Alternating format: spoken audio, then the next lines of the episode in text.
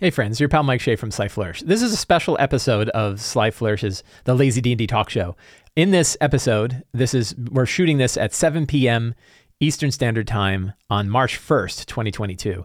And this is the end of the month Patreon Q&A video. So we're going to focus exclusively on questions that have come in from patrons of Sly Flourish and answer those questions on this show for all of the remaining questions that we've had in the February Patreon Q&A. So every month, on the Sly Flourish Patreon, you can, I put up a post that says, let's have a Q&A. And lots of people post questions there. I answer them on the Q&A itself. I answer them on the Patreon post itself. Sometimes I will shoot a short video if I think it's a topic where this is like a really, I get many good ideas from these that turn into articles for Sly Flourish or short topic videos. Many times I will cover the question in a talk show, and then some I only answer on Patreon. I'm this month, so I think tomorrow, I'm going to post the March Q&A post with a couple little stipulations about what to post there, including one question per person, trying to keep them a little brief, right? Just a little bit if you can, and remembering that even if I don't, I will certainly answer every question. But some of them I may only answer on the Patreon itself. I might not answer them on the show. I might not answer them in video. I might not answer them on Sly Flourish. That doesn't mean I don't love you. I still love the questions and I still want to answer them. And it means the world of me. It means the world to me of people coming and asking those questions. It's really a great joy. It was one of my favorite things that we've set up with the Patreon is that Q&A. So I really love the Q&A. So let's we're gonna dive right in. First off, I want to give my disclaimer. I'm just a dude. Right? When I'm answering these questions, it's not coming from some mountain on high of vast knowledge. Like, we're all DMs. We're all trying things out. We're all experimenting all the time, hopefully, right? Hopefully we're trying things out. And so what I'm sharing are kind of my experiences, right? And unlike some of the things where I've done deep research in it to really try to understand how lots of DMs, these are off the cuff. So I'm just kind of giving my thought. It doesn't mean it's any better than anybody else's thought. I like to think of this as like, imagine you and I are at a coffee shop when we're enjoying a coffee and we're talking about this stuff, right? You're going to talk to all kinds of people. I've talked to all kinds of people that way. And you get lots of really interesting thoughts from people, right? Everybody's got good ideas. So keep that, right? This is not me saying this is absolute truth and, you know, I'm so super smart about this stuff. There are parts of D&D I feel like I'm very experienced with, and then there are many parts that I am not. So keep that in mind. Many of these are opinionated, many of these come in one angle, all that kind of stuff. Just keep that in mind. The other thing is we now have, for patrons, a Lazy D&D Talk Show video topics database. This is a Notion page. I have a sample of this page right over here. And I did a search for Point Crawl. This has all 500 topics of the talk show, including all of the Patreon questions. And you can click on any one of these. You can for patrons of Sly Flourish, if you go to your main rewards page on the Sly Flourish Patreon, it is now linked in that page. It'll also be linked in the Q&A the Q&A post that I put tomorrow. So if you can't find it, you'll see it tomorrow. But every one of these, if you say, oh, player world building, what's that like? You can click that link and it jumps straight into a video. It jumps right into the video for that particular subject. So if you want to see all of the other patron questions that have been asked, they're all here. And you can search it, right? You can do a search and say, has anybody talked about starts? Well, we'll say start, right? Restarting all adventure, non-combat, strong starts or adventures. So, you know, it's a great way to check that thing out. That was something I put together this past week. I'm very excited about it. And that's a great way to see all these questions. All of the questions you're seeing tonight will be when this video is posted, which I think will be next week. It'll be the second week of March. All of these topics will be added to that database and you can find them all. So let's talk about some questions. Let's dive into some questions. Tim B. I have a player in my game who's extremely mechanics focused, often at the cost of any role playing. He often chooses the custom lineage race option from Tasha simply because it offers a free feat and a good stat boost without giving any thought as to who his character is or what they look like. As a very story-focused DM, I found this challenging. How do I write story hooks for a character with no backstory? The question is, how do you personally handle players who approach the game very differently than you? And is it appropriate to expect them to conform to your style of play? A lot of it depends, I think, on the agreements that you have at the table. I realize, and I think a lot of people do this, I don't think I'm the only one, that a lot of it is like session zero, right? Like session zero is the ultimate solution to everybody's problems. You should be able to carve everything into sessions here. And that's not really true. It is a nice tool. Sitting down before a campaign and trying to make sure everybody's on the same page can really help. But also, in this case, you've got a player who wants to play the game a certain way, right? And that's not wrong. They're not wrong about how they're playing the game. They are enjoying the game the way they want to enjoy the game. The question is the way that they're enjoying the game taking away from the joy of other people, including you, right?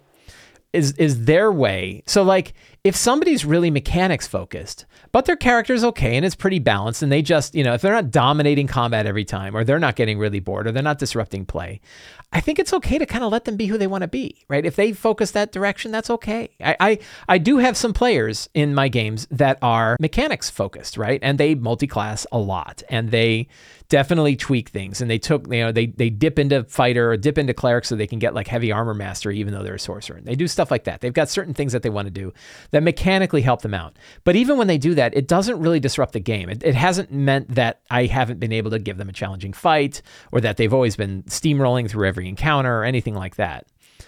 And in that case, we just go that way, right? It's okay. Some players are more interested in role-playing than others. Some players are more interested in the mechanic-y side than others. The question is, does it work at the table or not?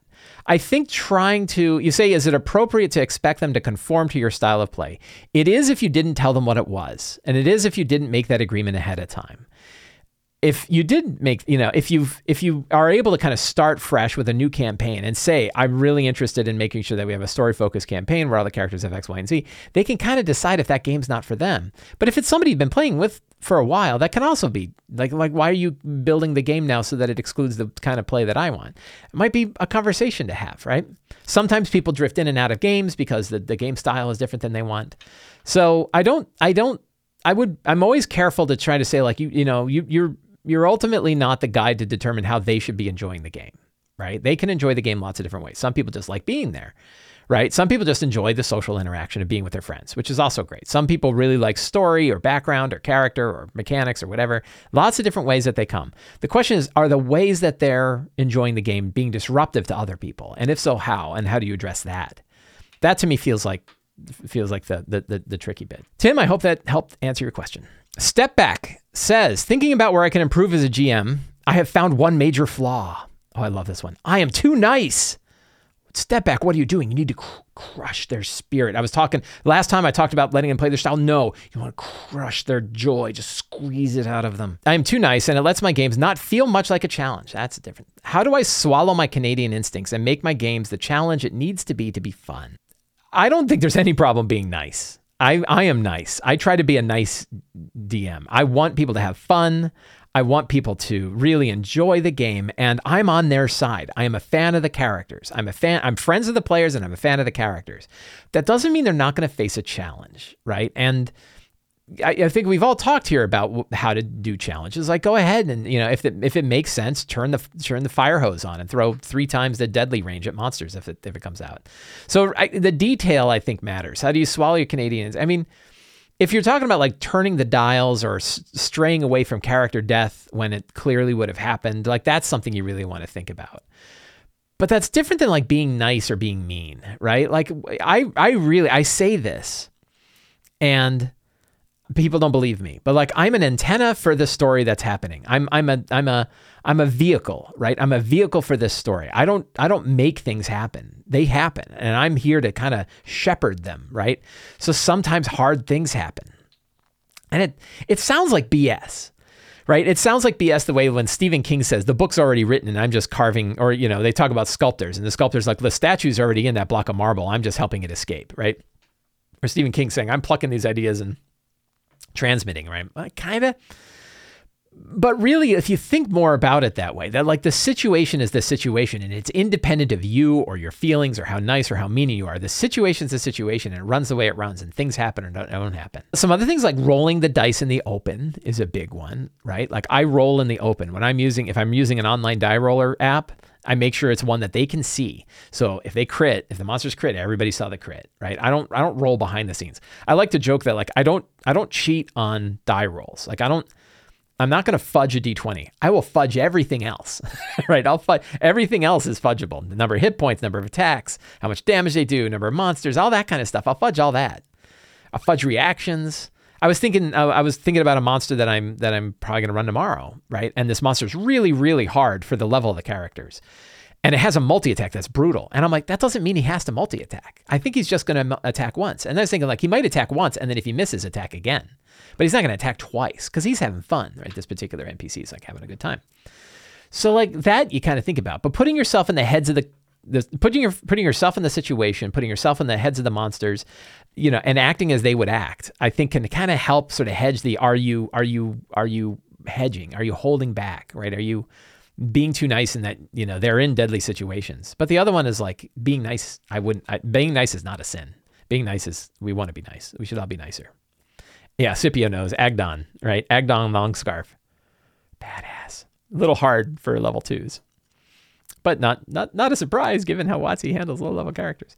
Luciano N, do you limit turn time of your players in combat? What could we do if players take too long to decide their actions? This is tough. And there's some big things you can do, right, that help. But not everybody wants to do the big things. But I'm going to state them because they really matter. You want to have shorter combats, have fewer players, right? Instead of having 7 players, have 4, right? I was talking to somebody who's like, I never have more than 3. Right?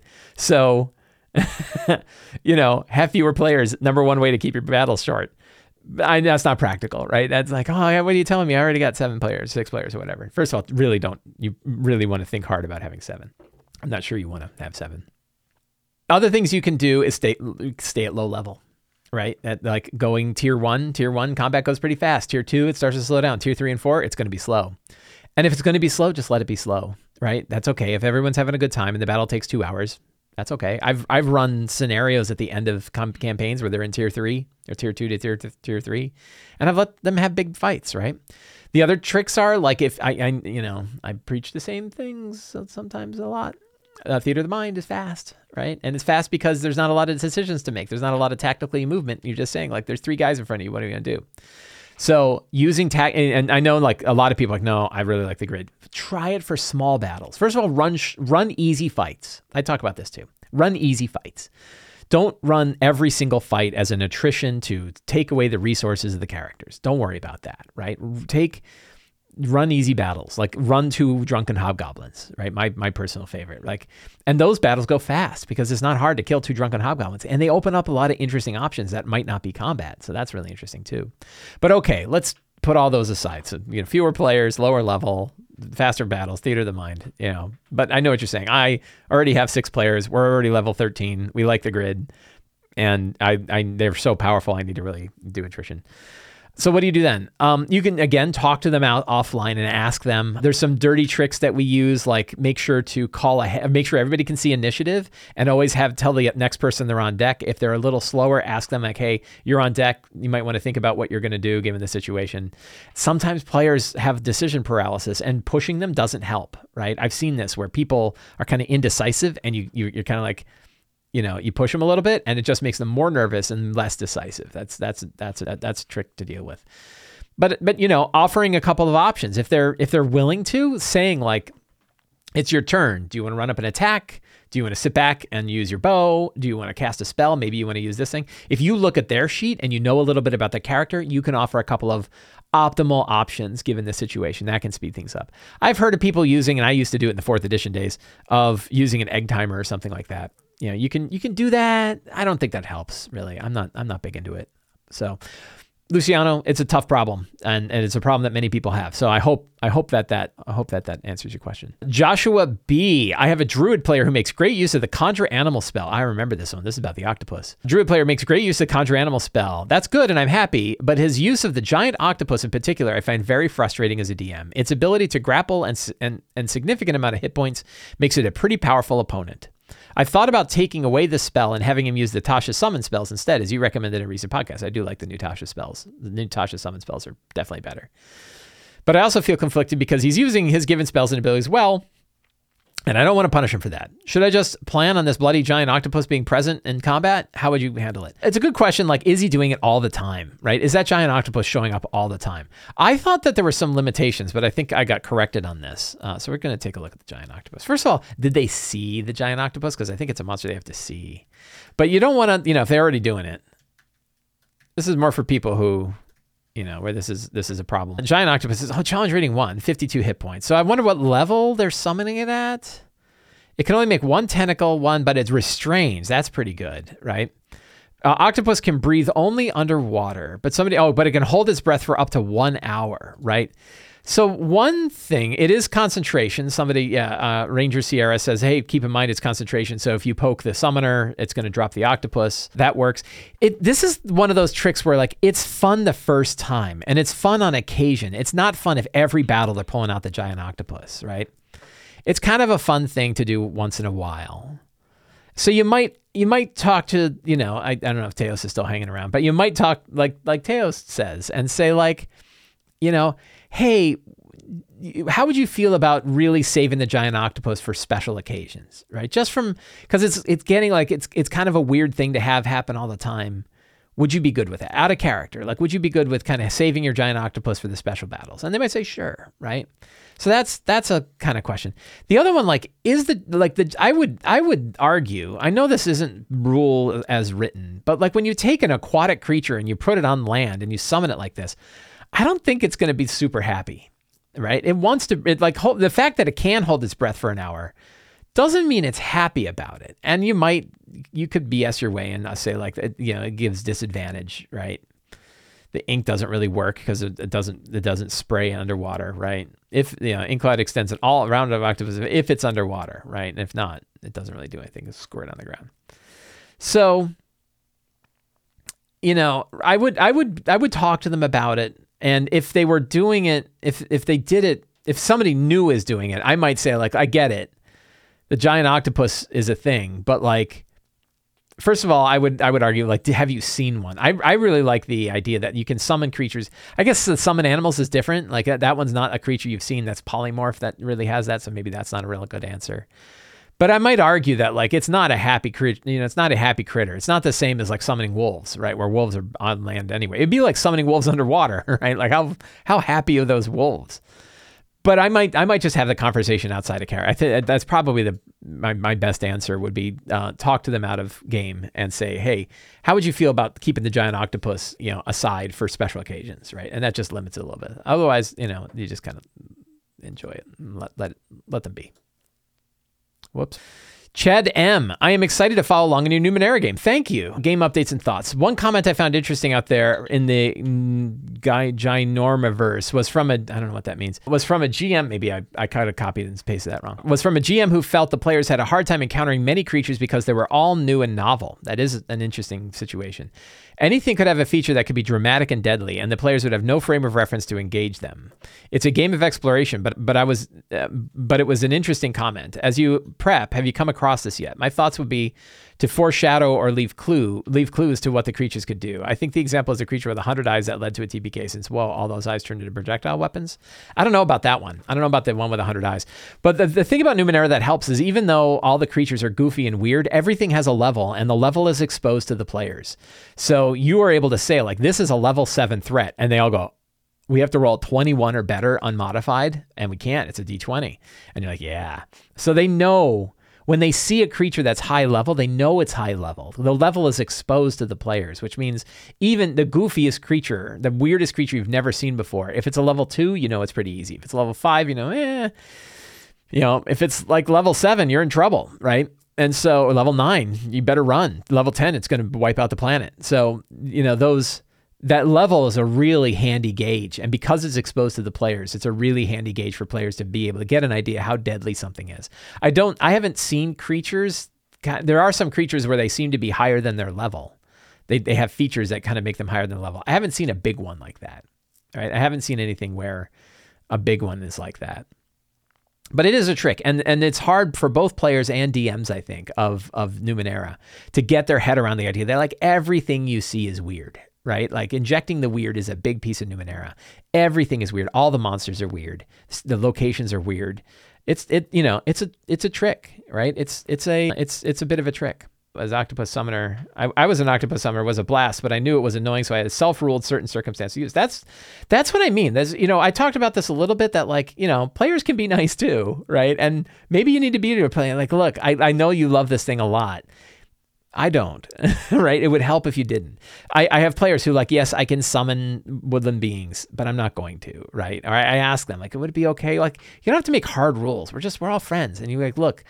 that thing just doesn't work as well. You know, like this concept doesn't fit our overall theme as well, or it's just really hard for me to deal with it every time. Could you use that only when in certain circumstances, right? I think that works. And CR1 Bandit says, I put the have to see limit on druids with wild shit because I don't want dinosaurs in the game. Yeah, I think there are some of that summoning things where it helps if you've seen it. And it also kind of makes a new form of loot, right? Like I had players in my Frostmaiden game who were excited to see like mammoths. They were like, when I saw a mammoth, because it unlocks a thing. It's like catching a Pokemon, right? They're like, oh. And so if you can find a way to throw a giant ape in there, like, oh, I got the giant ape. I get to polymorph into giant apes now.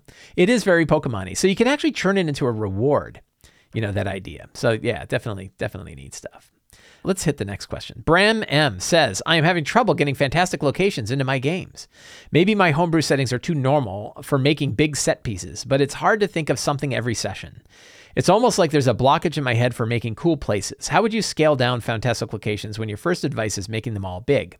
Yeah, big and old, right? My dirty trick was big and old. But there's other ways too. And not to pitch my own book, but you did ask me that, like the Lazy DM's Companion, if you look in the monument section, both the workbook and the companion have lots of ways to kind of shake up ideas about the kinds of things people would find. If you've watched my Numenera games, the Numenera prep videos, you've seen me rolling on tables to try to gin up weird stuff, right? So I really like that idea. I like the idea of combining multiple tables together. I love the like origin table and the condition table and the weird effect table and the monument table. And that gives you 4 tables with 20 different options each. And you just roll on those and they give you ideas about weird things they could find.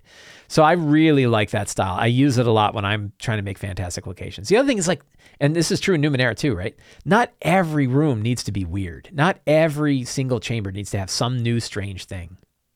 It works when you want to put them in when they make sense, right? And it's okay to have like the storage closet, right? It's not great, but like if they're in a normal place, like functional rooms are important too, right? So not everything needs to be fantastic, but yeah. Golden Buffalo 76 says a fantastic location can be mundane. In Stephen King's memoir, he describes a restaurant in remarkable detail. Same book that Mike referenced earlier. Yeah. So, you know, you don't always have to be fantastic, but if you're having trouble with it, I do recommend, I really like the monuments table. I have the monuments table in both the Lazy DM's Companion and the Lazy DM Workbook because it's a powerful tool, and that using random tables to kind of shake up your mind. And then what I do is I do them during prep. I get a few of them. I kind of write down, I think, well, what does that mean? Or what's the cool bit about that? And I go with that. So hopefully that helps. That's a way to get out from just old and big. But old and big one. Connor Y says, the group I am running in has been playing online ever since the virus. I got some interesting things we're going to talk about on Sunday in Sunday's show about massive shifts in people that used to play in person that now play online. And that it was a dramatic shift, a bigger shift than I've ever seen in any poll I've ever run. We've worked out most of the kinks in online play, but we still have trouble regarding talking order. Ultimately, I believe the DM is the first priority when talking online or not, sure. Though I often start speaking, I need a second to gather my thoughts, and a player misinterprets that pause as the conclusion of my dialogue. My question is, do you have any tips or ideas for talking order structure, or perhaps a way to practice the etiquette of talk order? We really want a systemic order to follow, but I think that it really boils down to individual player responsibility. Yeah. So I really recommend taking a look at Ginny D's video about table etiquette for online play. It's the best video that I've seen on it. I really recommend it. I'll link to it in the show notes. It's a fantastic video that talks a lot about the issues of online engagement and how that works. And there's a lot of tricks with it, right? A lot of people talking over each other. Nobody knows when. I've also talked about the paralyzing effect of it, right? The paralyzing effect is that nobody says anything. And then you're like, want them to talk and they're not talking. So the idea of calling on particular players, I think if you think you're going to get into a section where you're going to have a pause, say, you just let them know, right? Like, I don't know how you say it exactly, but come up with a good thing that says like, hey, stay quiet until I'm done with the, I'm going to describe something. If you guys could hold on for a second, I'll let you know as soon as I'm ready to get the feedback, and let them know, like, just stay quiet and talk. You could also, a lot of my players have kind of figured out on their own to use the text chat to talk, right? And you can watch the text chat and they can talk in there while you're talking, and it shouldn't interrupt them. The problem is if sometimes the people are reading the text chat and they're not listening to you. That's an issue too. So I would, you can come up with a system. I think probably just notifying them when it's that time. I remember that when I was on a talk show for podcasts, we used to have this thing where in the text chat, somebody, this is on the talk show, on the It was on Jeff Griner's show. I forget which one, but Tracy Hurley was on it, and Jeff and myself, and usually Sam or somebody else would be on it. And we would talk. And because there were like 4 or 5 people, talking over each other would be really hard. And we used to have a thing where we'd say moo, right? And moo was like taking turns and talking. So you could say like, you know, next. Just say like in the text chat, if you want to say something, say this. And then I'll call on you down the row, right? I'll say like, yeah, you know, Jeff, what do you want to say? And it was a good way of doing moderation without people talking over one another. And that was during a podcast show. So that kind of thing can work too. Use the text chat. Say like, if you have something you want to say, just put a mark in the text chat and I'll make sure to call on you. And that way they have an order to talk. So I think that can help. So Connor, I hope that helps a little bit. It's these are tough problems, right? If you're not coming, you guys aren't going to come to this show with a bunch of easy problems. Savannah P says, I'm currently running a sandbox style game, or what will be after they finish the starting adventure.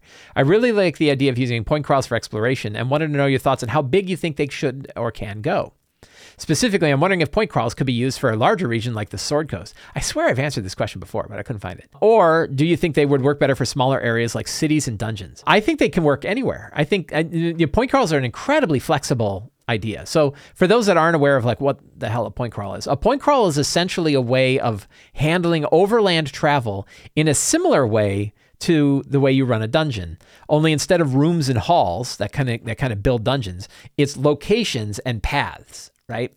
Your locations could be small, like a statue, right? An old crumbling statue of a goddess, or it could be Waterdeep, right? A city of 1 million people. So the locations can be any kind of size.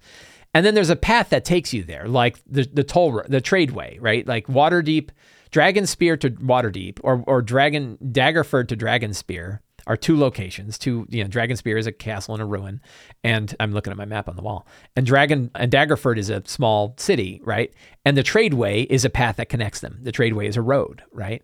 But you could also say like there's paths through the troll moors. I don't think the troll moors are there. The troll hills, right?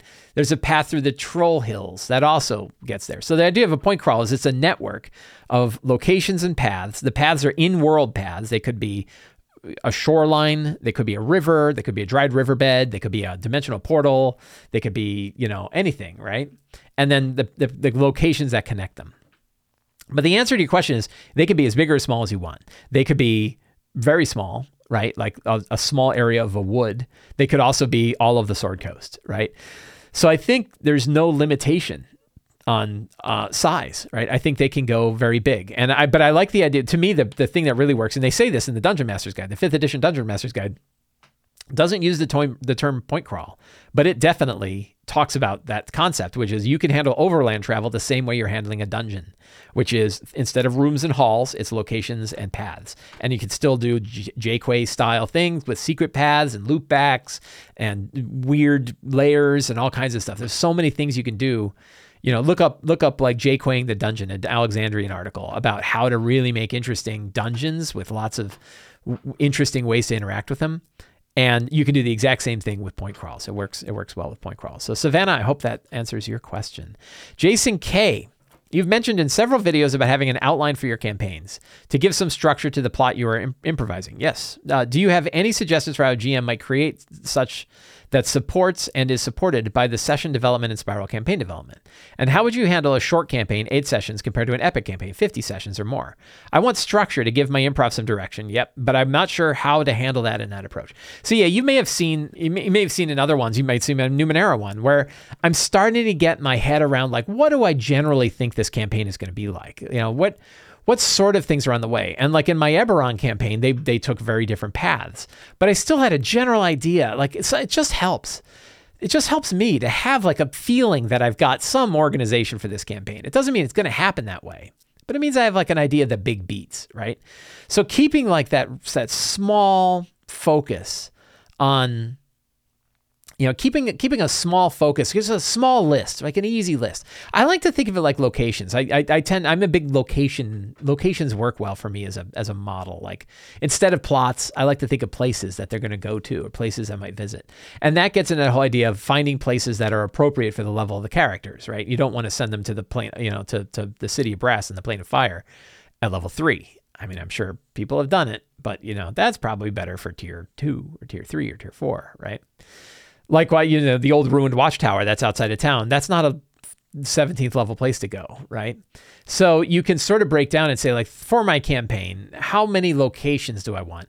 And if you think about a location as being like 2 or 3 sessions, so you say if it's 8 sessions or less, that might be 4 or 5 locations they'd visit, right?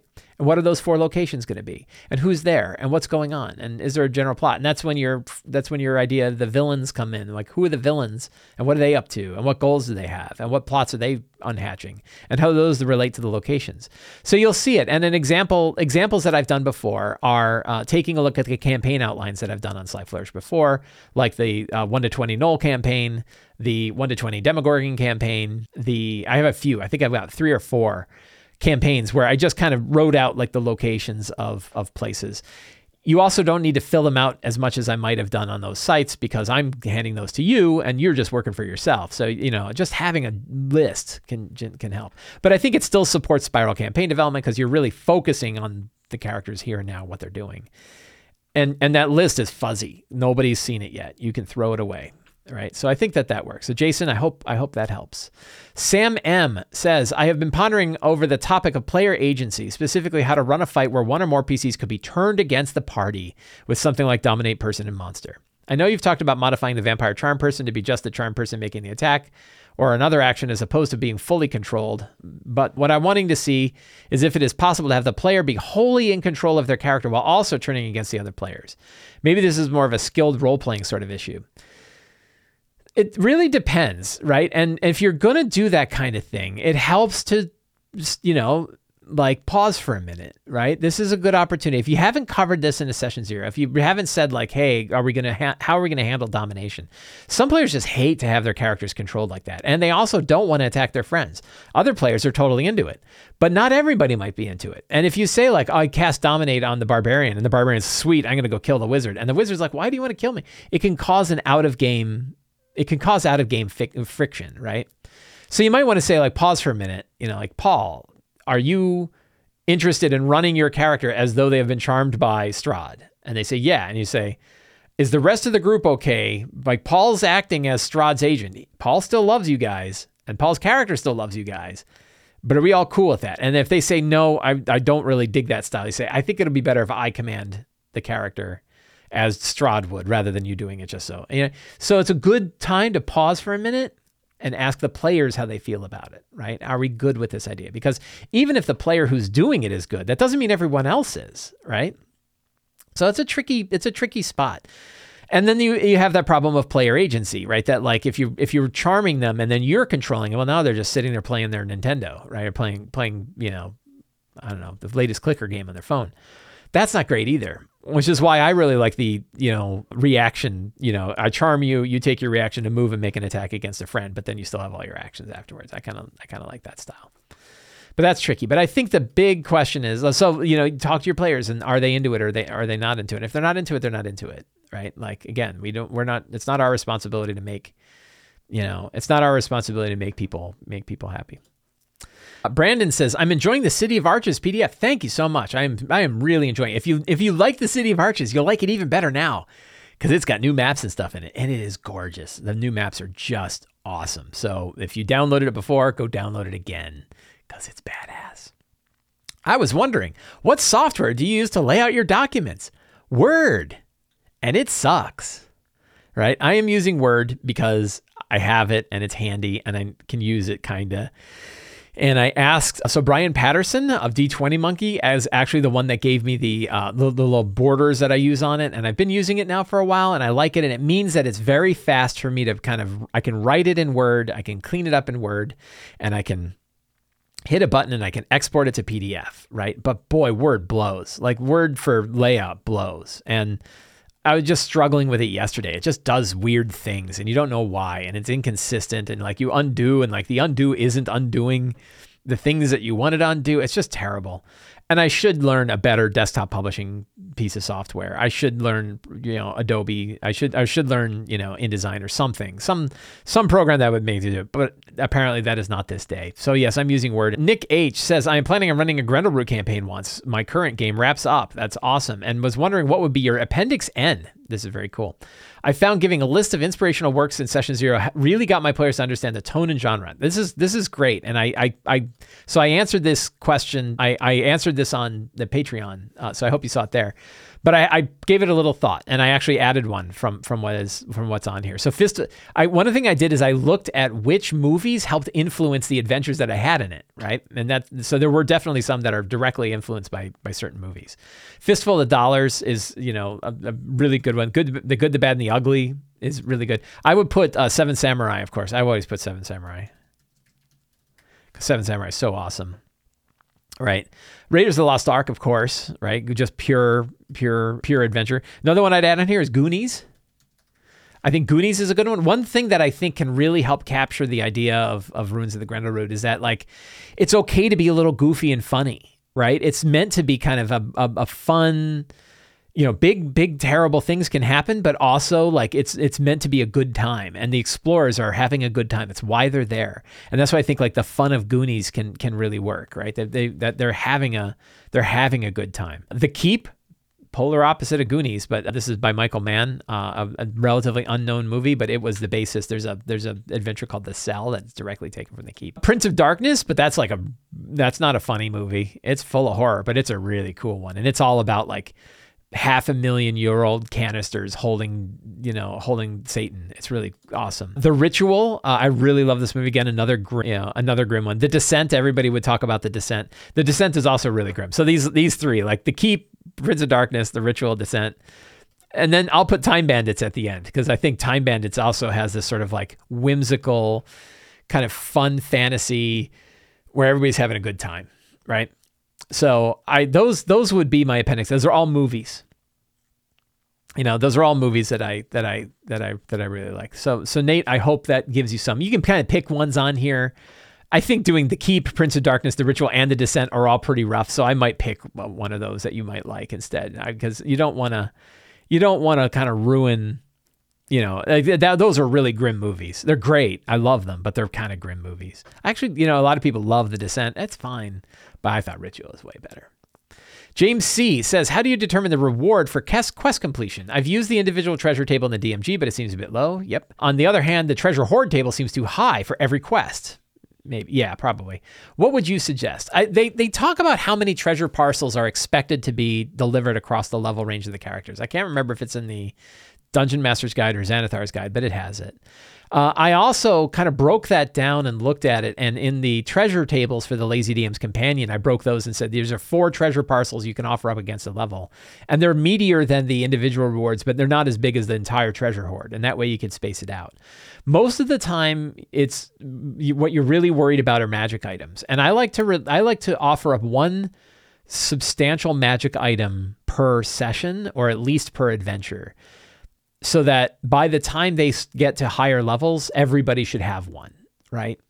So I usually drop one permanent magic item, usually per session or maybe every other session. And that especially if they're randomly generated, they can help a lot. So it's a little tricky, but yeah, if you look at how many treasure parcels, treasure kind of groupings they're going to get, I think it's Xanathar's Guide that describes that. You can use that, but also if you want something a little simpler, the Lazy DM's Companion has a treasure table that kind of breaks down treasure by level, and you can sort of use that, and that helps. It's bigger than individual, but not as big as a hoard.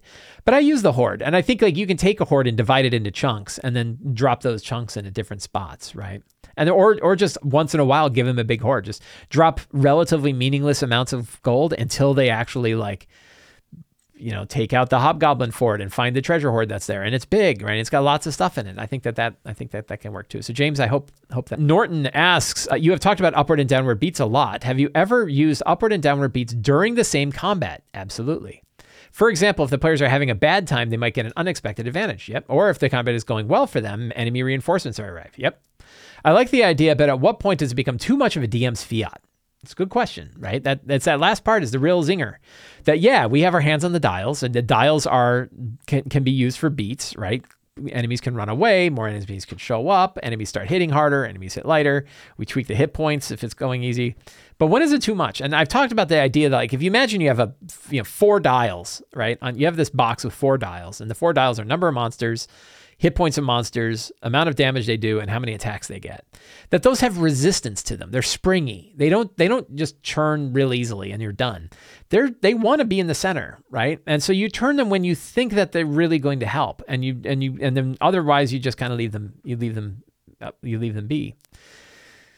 I think if you're running certain battles, it's the beats, like you don't want to overdo the beats. I've talked to friends about this, about the dangers of worrying too much about beats, which is like if you're constantly worried about it and constantly churning them, it's too much. You really just want to have an idea when you need them, right? When, wow, it's been a bummer. It's been like The Descent, and it's just been a bummer for, half the session, right? Well, now's the time to drop some good stuff on them. If they've had a battle and you're looking around and everybody's like, oh, this thing again, well, that's maybe the time for something good to happen. Or if they're just steamrolling your boss battle, well, that's when you're like, maybe I'll turn it. And you can do a little bit of prep ahead of time to kind of figure out, like, if things go really easy for them, what might happen? Or if things go really bad, what might happen the other way? If you think that's a possibility. And then you can keep those little beats on hand and drop them in if you think it's right for them. But yeah, you don't want to you don't want to worry about the beats too much, or it becomes too much like, oh, they're just waiting, nothing matters, right? That, like, there's never like a perfect, one or the other. It's always, a balance in all things, and a balance when you're using the beats as well. But yeah, can you use them during combat? Absolutely. I think they work best if you have a couple of ideas about how it's going to change during the fight. If you have a chance to figure that out before you actually run the fight, that can certainly help. Dominic says, in a recent game, the Druid wanted to do some shopping. I had a few shops prepared and repurposed, but my main problem was coming up with interesting items to offer. I have several item books on hand, Vault of Magic, Griffin Saddlebag, DMG, but flipping through them on the spot proved to be very time-consuming and boring. Okay, yeah. Do you have any lazy tips to pick an interesting selection of items across several books to fit a theme, i.e. Druid or Assassin? Man, the theme aspect threw me off. I didn't read this. I read this question and I didn't get all this far. I think to start with, rolling up some items ahead of time can help, right? I would this is an area where doing it on the spot is probably not great. You can do it. I've been doing it with ciphers in Numenera. They just roll up ciphers. I don't plan them ahead of time. We just roll them. And you can do the same thing with, and there's online tools that can roll really fast, right? I would love to see a Vault of Magic online tool that can roll magic items from Vault of Magic. That'd be cool. They need to do that.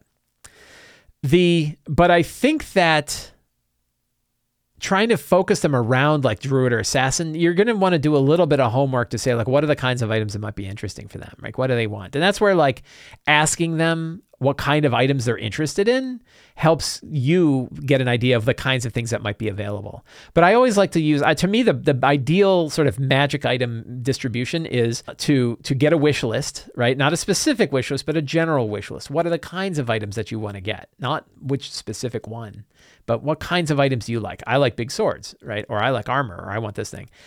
And you keep that in mind. And then the other side, you roll randomly. And the random ones are really interesting. You get really kind of crazy, fun magic items. On the other side, you're low with specific items that help people.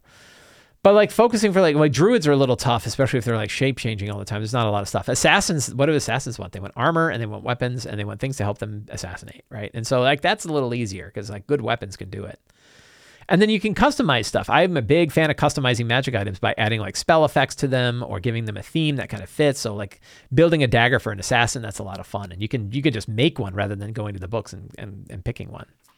So Dominic, I hope that helps answer your question. Kent B, I just read City of Arches and thought it was fantastic. Thank you. Another person who loves City of Arches, by the way, and I love it too. I'm very happy with it. Go download it again. It's cooler. It's newer and better. The map is freaking awesome. Let's look at it. You want to see it? Let's show it off. Let me go find it.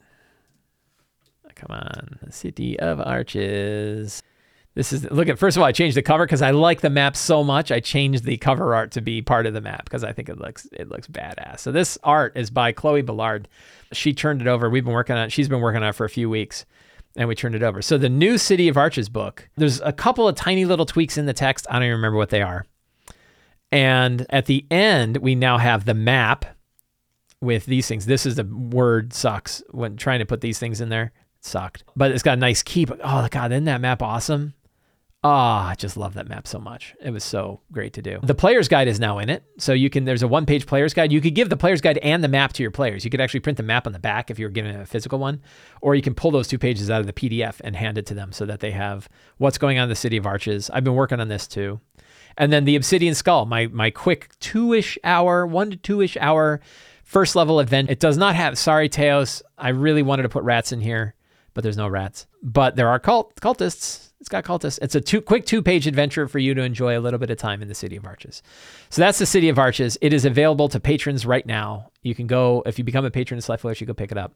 So thank you for bringing it up. So Kent B says, I just read The City of Arches and thought it was fantastic. Thank you. I've been working on an original D&D city for my group, but I feel like I've created a lot of info that has just kind of sprawled out of control. That can certainly happen.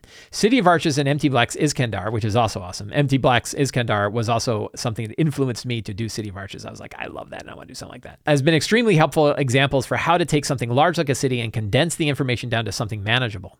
When writing it, did you learn anything new about creating a fantasy? Did you have any tips for people who might want to write up their own City of Arches? Wow, you've already turned into an abbreviation, COA style, for their campaign. I do. I'm gonna harp on one thing. I'm gonna offer what I think is an important tip. Teos and I don't know if Teos is like hanging around. He's like, I don't have time for this anymore.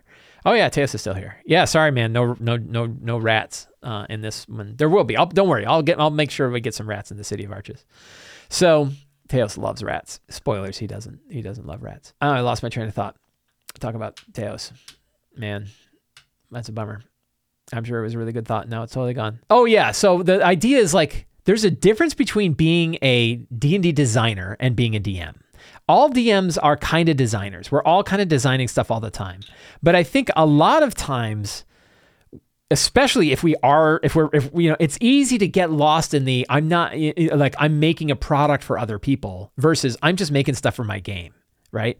If you're just making stuff for your game, you don't have to do nearly as much work as putting out a product for other people, right? I would not expect anybody to put out a 14-page city book, although I imagine a lot of people have them.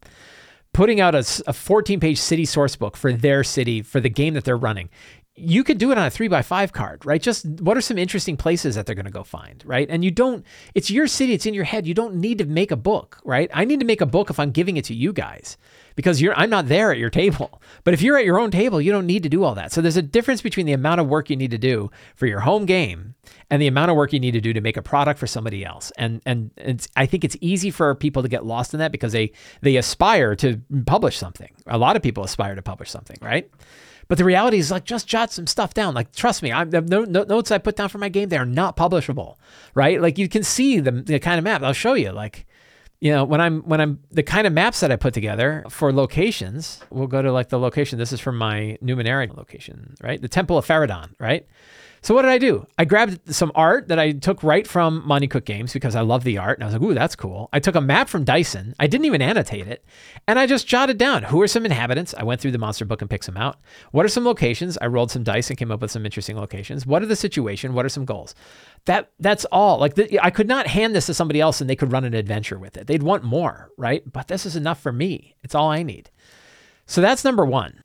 So that's the first thing I would offer is when you're making a city for your own game, you don't have to write it up like it's Iskandar or the City of Arches or, I don't know, Tolus, right? Oh, 1,100 pages, so I can write my own, or 700 pages, right, for Monty Cook's game. So that's one. Things I learned. There were things that I really wanted to bake into the philosophy, and I'm not even sure I was really great at it, right? I don't think it nailed it exactly the way I wanted to, which is, you can build your city around the characters. What are the locations of the city that matter to your characters? Where does your barbarian want to go? Where does your bard want to go? Where does your cleric want to go? Where does your rogue want to go? Focus on those places. What are the places you think they're going to want to visit when they go to a city? Start there. Don't start with like everything else, right? Like you don't need, if you don't have paladins or clerics, you probably don't need to worry about the temple, right? So focus on the characters and the places they want to go, what's going to matter to them. That's one set of locations. And again, you don't need to fill them out too much. Just have them. Make them interesting. Put some interesting NPCs there. But, you know, just focus on the things that the characters are going to use. And then how are they going to get involved in adventure? Like what's going to draw them in to make them do stuff? So then you might need other things. Could be as simple as a job board, right? I really like Dragon of Icefire Peak. and that it has a job board. And like, maybe there's a job board, right? Maybe there's a guild of adventurers that are like, hey, we have jobs, right? For adventurers, you're adventurers, you want to go on jobs? So what is going to draw them into adventure? What places need to be in the city that are going to draw them into adventure? And then there's a little bit of like, what are the basic infrastructure? They need a place to sleep. They need a place to eat. They need a place to go buy pythons, right? So what are the places that they have to have in the city that help them, you know, get what they need out of a city so that they can go in there, right? Yeah. Red Bull True says, I need snacks, right? So where do they go buy snacks? That's important, right? So those, I really wanted to focus that down when I was making it. And I said it in the City of Arches, and then I realized like I made a lot of stuff. And so I went back and actually revised it, and I added more sort of character-driven locations. So like one of the places in here, where is it here? Right? I added a druid's grove. I was like, you know, there's a lot of like druids and rangers and stuff. And, you know, I had a player who's like, I really don't like cities. And here I am in the city. I'm like, I've got a place for you called the Sunset Grove, run by Grayson One Eye, right? He's this wild, unkempt druid who tends the grove. The grove is a weird, bigger on the inside kind of grove. So you could go get lost there. And there's this ancient archway. And the archway is doing something to the area to make it a more wild and everything else. But it means that in the middle of the city, actually in the northwestern side, where's the... You know, in the northwestern side, there is a grove. See all the trees, right? It's not huge, but like in the description, it's like you could go there and get lost. Well, that's so there's a place for druids and rangers to go, right? It's specifically designed for them. So there's a place for wizards to go. There's a place for fighters and bards to go. There's like a lot of the locations of this city are designed to fit character classes. And then the whole city is designed to fit any character race. That's the whole idea that travelers come to the City of Arches and don't even know they got there. But it's totally cool to have Loxodon and lion people and turtles and whatever. Any weird race makes sense in this city because it's this melting pot of people that came from all over the multiverse. So building number one, and the thing that I think really answers your question here, is building cities that are there to support the characters, right? The specific characters. You have specific characters. Build the city for those guys, right? So Kent B, I hope that helps. TJ says, I have a question. TJ's got the long question here. Look at this. TJ says, I have a question about how to telegraph a potentially deadly situation to the PCs without spoiling it for them or the DM. Do you have any suggestions on what to do when the PCs get in over their head, especially on a side quest or a non-main storyline thread? In my Grendelroot game, we'll give you a free pass on the giant question because you're going to talk about Grendelroot. In my Grendelroot game, the PCs are just about to embark on their journey to the Black Cathedral. I love it. But heard some weird undead sightings up at the Marrowhold. That's very cool.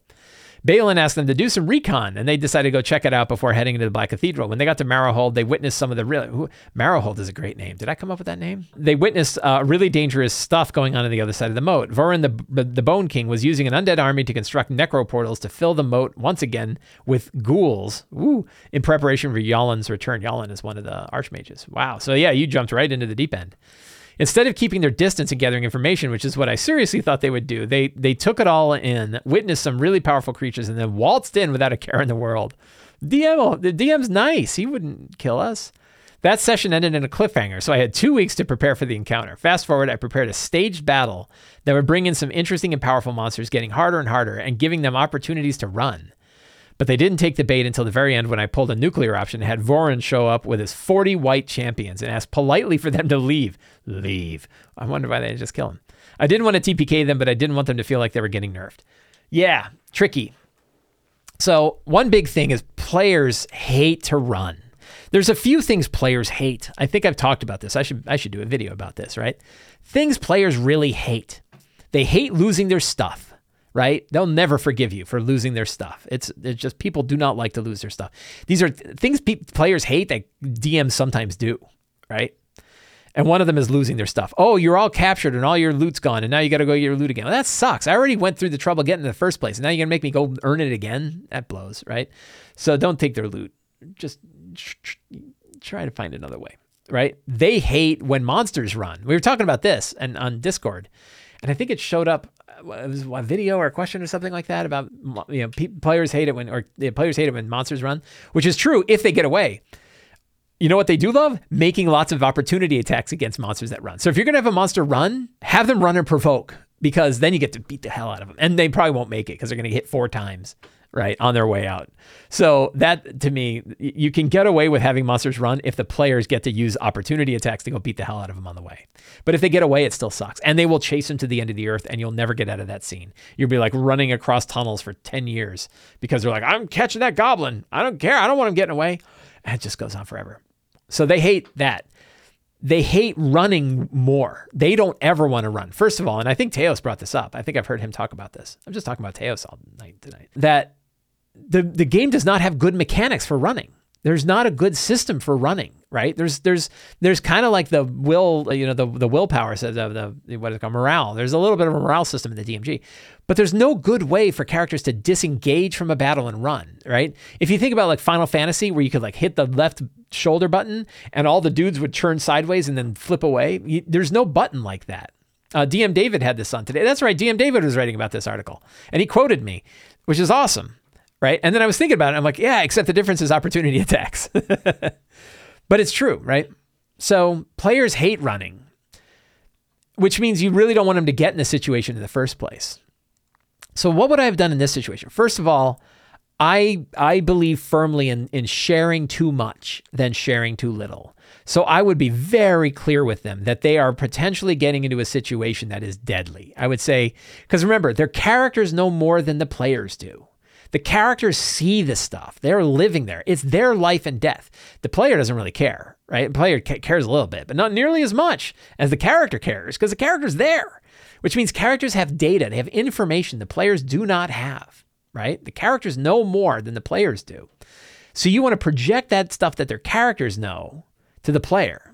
Like, you're looking across and you're seeing way more undead than you're going to be able to handle. Right? You were pretty sure if you cross this river of ghouls, you're going to, you know, it may be the end of your days. Right. And if they say, F it, we're doing it anyway. All right, let's roll for initiative. Right. And like, they're going to get killed by the 40 whites. So, you know, I think I don't have any problem, and I don't think you're spoiling things, because the characters can see it. We were talking about Numenera, right? And the level 9 character. Probably characters can see what a level 9 monster looks like. And they're like, that thing has 100 eyes. And I think it's going to shoot me with 100 eye rays. I'd rather not be here anymore, right? I think projecting deadly battles is perfectly fine. I don't think you're spoiling anything. I think you are giving them information that likely the characters have. And I would do it. If they go in anyway, maybe they need, you know, maybe things go bad. Now, there's that failing forward option of like, what if you threw them and you said like, look, it doesn't make sense that Vorin and the 40 white champions are not going to kick their ass, but maybe they're captured, you know, maybe they're captured and all their stuff is taken. But in this case, they made the choice, right? I said, never do that. But if they go in, that's not, you're not forcing that situation, right? They could have won, probably not, but they could have not gone there at all. Right. Then the other one is, how do you create a right trigger Final Fantasy style where they can run? You can say like, you know, there's a break in the battle, and in the chaos of the situation, you think you have an opportunity to flee without worry, you know, without getting a bunch of opportunity attacks. Or if so-and-so is willing to take one opportunity attack, that will stop the rest of you will be able to break away. Right. Give them that chance so that they can say, go. Yeah, Calicverse says, like in EverQuest, uh-oh, it cons red, right? Like in MMOs, they do this. In MMOs, like, you know, you're right, things conned red in EverQuest, and in World of Warcraft, they had little skulls, right? And like, you couldn't even hit them. Like, you'd swing and you're just missing, right? Lots of games have this. And it's to help, right? It's to give you, the player, information that likely the character would have, right? So I'm hoping that helps, right? I think those are a few tricks. Lean in to telling them, right? And really say, like, be serious to say, well, let's pause for a minute. This is a deadly situation for your characters. Like that, you know, Balin expected you to get recon. You've got that. If you go across, it may be the end of this party, right? I just want you guys to know that before you go across. You can do it. I'm not going to stop you. But those foes are beyond, choose among yourselves, right? Then you've warned them. And if they say, yeah, we want to go do it, well, then it's like, you know, Calicverse has got me. It's like going into the Plane of Fear in EverQuest, right? Like they built the Plane of Fear, This is a little EverQuest lore for you. When they built the Plane of Fear in EverQuest, they said, we built a zone in this MMO. We don't expect anybody to go there, and we certainly don't expect them to survive. And they were right. You'd walk in there, and early in the EverQuest, people just got their asses kicked, right? And they lost all their gear, because back then, you lost all your gear in EverQuest. And they lost experience, and they lost levels, and they lost gear. And it was miserable. Like, it was a miserable place. Going to the Plane of Fear in EverQuest was miserable, but you went there because it was a dare, because the developers put it there to dare you to go, and you went there anyway. And I didn't think the loot was particularly good, but boy, people went there. Project the difficulty. I think it's perfectly fine. So TJ, I hope that helps. Thank you for running Ruins of the Grendel route. I'm glad you love it. I love that adventure to death. And it makes me really excited, and it hits me in the heart region when I hear about Marrowhold and the Bone King and all this stuff. Yalin coming back, really, really great stuff. So that is great, my friends. We have covered all of the questions for February of 2022. So I want to thank the patrons of Sly Flourish in particular for asking these questions and for supporting this show and for helping me do all that I do in here. It is a great joy of mine to do it. And I thank you all. If you want to see a full list of all of the Patreon questions with little links to the clips, so you can go to each one and your patron on the patron page and the rewards page, there is the database where you can go to the database and you can click it. And it really works out. I hope you enjoyed this. If you did, you can help me out mostly by becoming a patron of Sly Flourish and asking questions like this. You can also subscribe to the Sly Flourish newsletter and get new articles to your inbox every week. You can subscribe to my YouTube channel and get alerts whenever a new video goes up. Or you can pick up any of my books, The Lazy DM's Companion, Return to the Lazy Dungeon Master, Lazy DM's Workbook, any of the other books, Ruins of the Grendel Route, all that sort of stuff. Thank you very much for watching the video. Have a great week. Get out there and play some D&D.